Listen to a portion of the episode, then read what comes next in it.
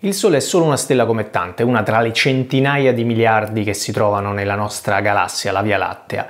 Però è una stella speciale per noi perché senza la sua luce la vita sulla Terra non esisterebbe, noi dipendiamo dall'energia del Sole. È possibile però che sia speciale anche in un altro senso, ovvero che le stelle simili al Sole siano più adatte a ospitare pianeti su cui possa esistere la vita? Proviamo a capirlo.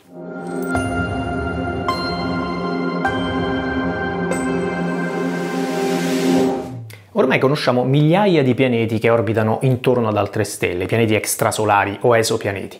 Ed è una cosa piuttosto impressionante se pensiamo che solo 30 anni fa conoscevamo solo i pochi pianeti del Sistema Solare, mentre adesso conosciamo tutti questi altri mondi là fuori. A partire dal 1995, anno della scoperta del primo pianeta extrasolare intorno a una stella simile alla nostra, il numero di pianeti conosciuti è aumentato a un ritmo pazzesco. Naturalmente non abbiamo osservato tutte le stelle della nostra galassia, che sono centinaia di miliardi, ma dal punto di vista statistico ormai possiamo concludere che praticamente ogni stella della nostra galassia ha almeno un pianeta. Quindi là fuori esistono tantissimi mondi e in alcuni casi sono molto diversi da quelli che troviamo nel nostro sistema solare.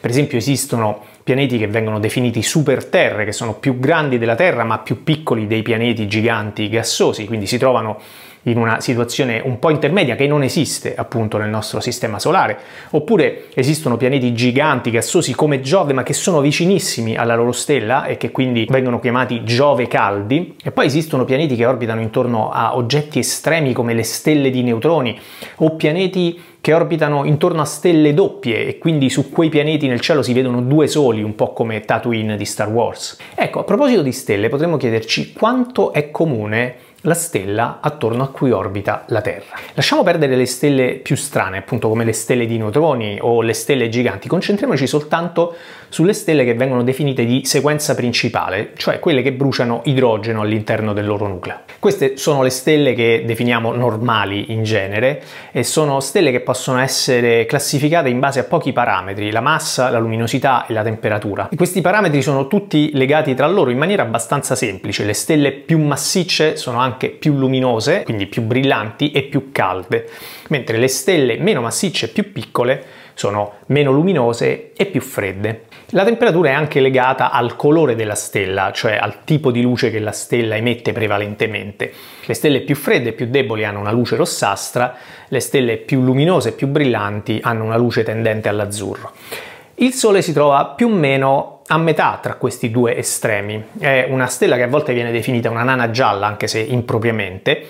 Il termine corretto sarebbe una stella di classe spettrale G. Ora, le stelle come il Sole, le stelle di classe G, non sono particolarmente abbondanti. Stelle più piccole e meno luminose del Sole, che vengono chiamate nane rosse, perché appunto hanno una luce rossastra, però tecnicamente il termine corretto è stelle di classe M, sono di gran lunga più numerose del Sole. Sono le stelle di sequenza principale più abbondanti nell'universo e nella nostra galassia, il 75% di tutte le stelle di sequenza principale sono nane rosse. Queste stelle sono circa 5 volte più frequenti delle stelle simili al Sole. Ora c'è anche un'altra cosa interessante che è la durata delle stelle. le stelle più piccole, meno massicce, che sono meno luminose, durano di più, possono avere una vita anche di decine o centinaia di miliardi di anni, mentre le stelle più calde, più luminose e più brillanti durano di meno, possono durare poche decine di milioni di anni o anche meno. Quindi le nane rosse non sono semplicemente più abbondanti del Sole, sono anche molto più longeve, sono le stelle più longeve che esistono. Il Sole ha un'età di circa 5 miliardi di anni, ha davanti a sé ancora 5 miliardi di anni più o meno, però ci sono nane rosse nella nostra galassia che esistono da molto prima del Sole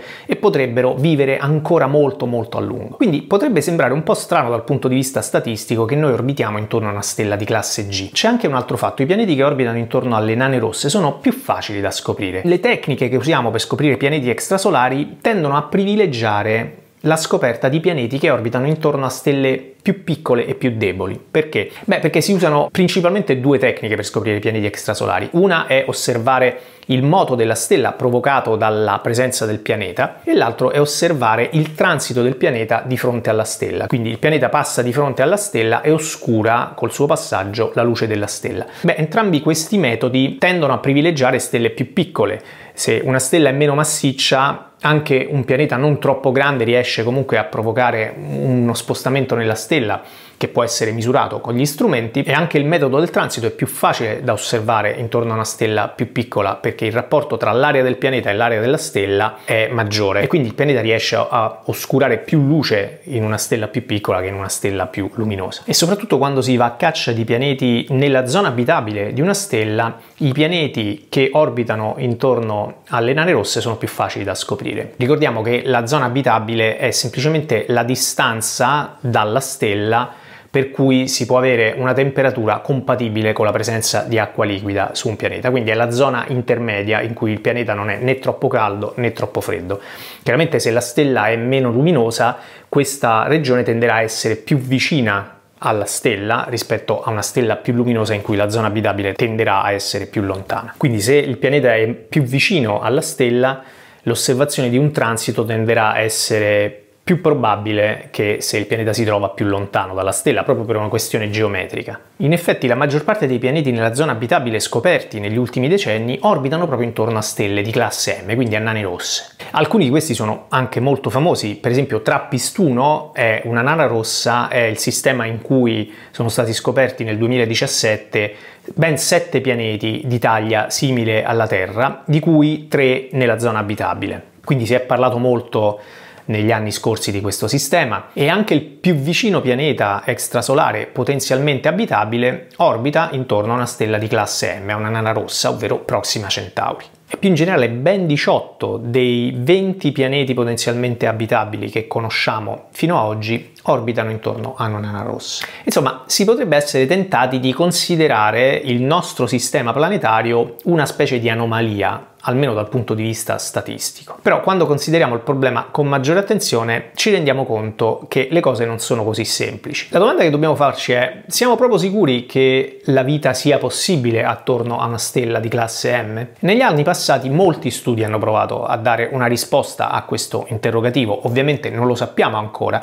però ci sono molte ragioni che fanno dubitare che i pianeti che si trovano nella zona abitabile di una stella di classe M, quindi di una nana rossa, se la passino bene. Il primo fattore da considerare è la distanza dalla stella, perché siccome le nane rosse sono poco luminose, come abbiamo già detto, la zona abitabile deve essere molto vicina alla stella. Tipicamente i pianeti che si trovano nella zona abitabile di una nana rossa orbitano a una distanza dalla stella che è minore della distanza di Mercurio dal Sole, quindi sono veramente molto vicini alla loro stella. E questa purtroppo non è una buona notizia, perché? Perché le stelle di classe M sono anche stelle in generale molto attive, molto più attive del Sole. Che significa attive?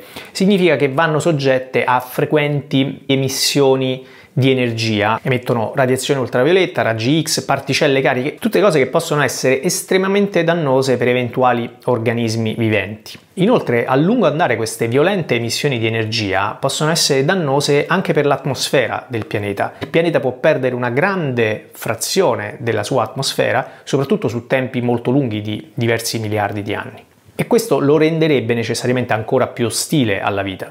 Lo scorso anno, per esempio, si è osservata proprio una di queste forti emissioni di energia nel sistema di Proxima Centauri. Pensate che nel giro di pochi secondi la quantità di radiazione ultravioletta emessa da Proxima Centauri è aumentata di oltre 10.000 volte. Questo comportamento presumibilmente va avanti da miliardi di anni e può avere conseguenze veramente dannose per l'abitabilità di un pianeta. Trovarsi a breve distanza da una stella in generale ha un'altra conseguenza. L'interazione gravitazionale ravvicinata con la stella porta il pianeta a sincronizzare la propria rotazione con il periodo dell'orbita attorno alla stella.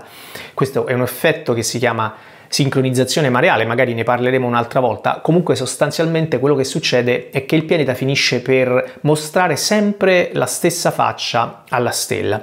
Un po' come succede alla Luna con la Terra, la Luna mostra sempre la stessa faccia alla Terra. Nel caso dei pianeti nella zona abitabile delle stelle di tipo M, quello che succede è che questi pianeti mostrano la stessa faccia, lo stesso emisfero alla stella, quindi metà del pianeta sarà costantemente illuminato, esposto alla luce, in quella metà del pianeta sarà sempre giorno, l'altra metà del pianeta invece sarà sempre al buio e in quella metà sarà sempre notte. La mancanza di alternanza tra giorno e notte potrebbe avere delle conseguenze sia sul clima del pianeta, ma anche forse sulla vita stessa, ammesso che ci sia. Non sappiamo se un pianeta che non ha un'alternanza tra giorno e notte possa effettivamente ospitare la vita. Un'altra conseguenza di questa interazione gravitazionale potrebbe essere il fatto che il nucleo interno del pianeta, il nucleo metallico del pianeta, potrebbe non essere abbastanza mobile e questo potrebbe impedire al pianeta di avere un campo magnetico intenso, come invece accade per la Terra. Il campo magnetico terrestre scherma il pianeta dalle particelle cariche che arrivano dal Sole, cioè dal vento solare,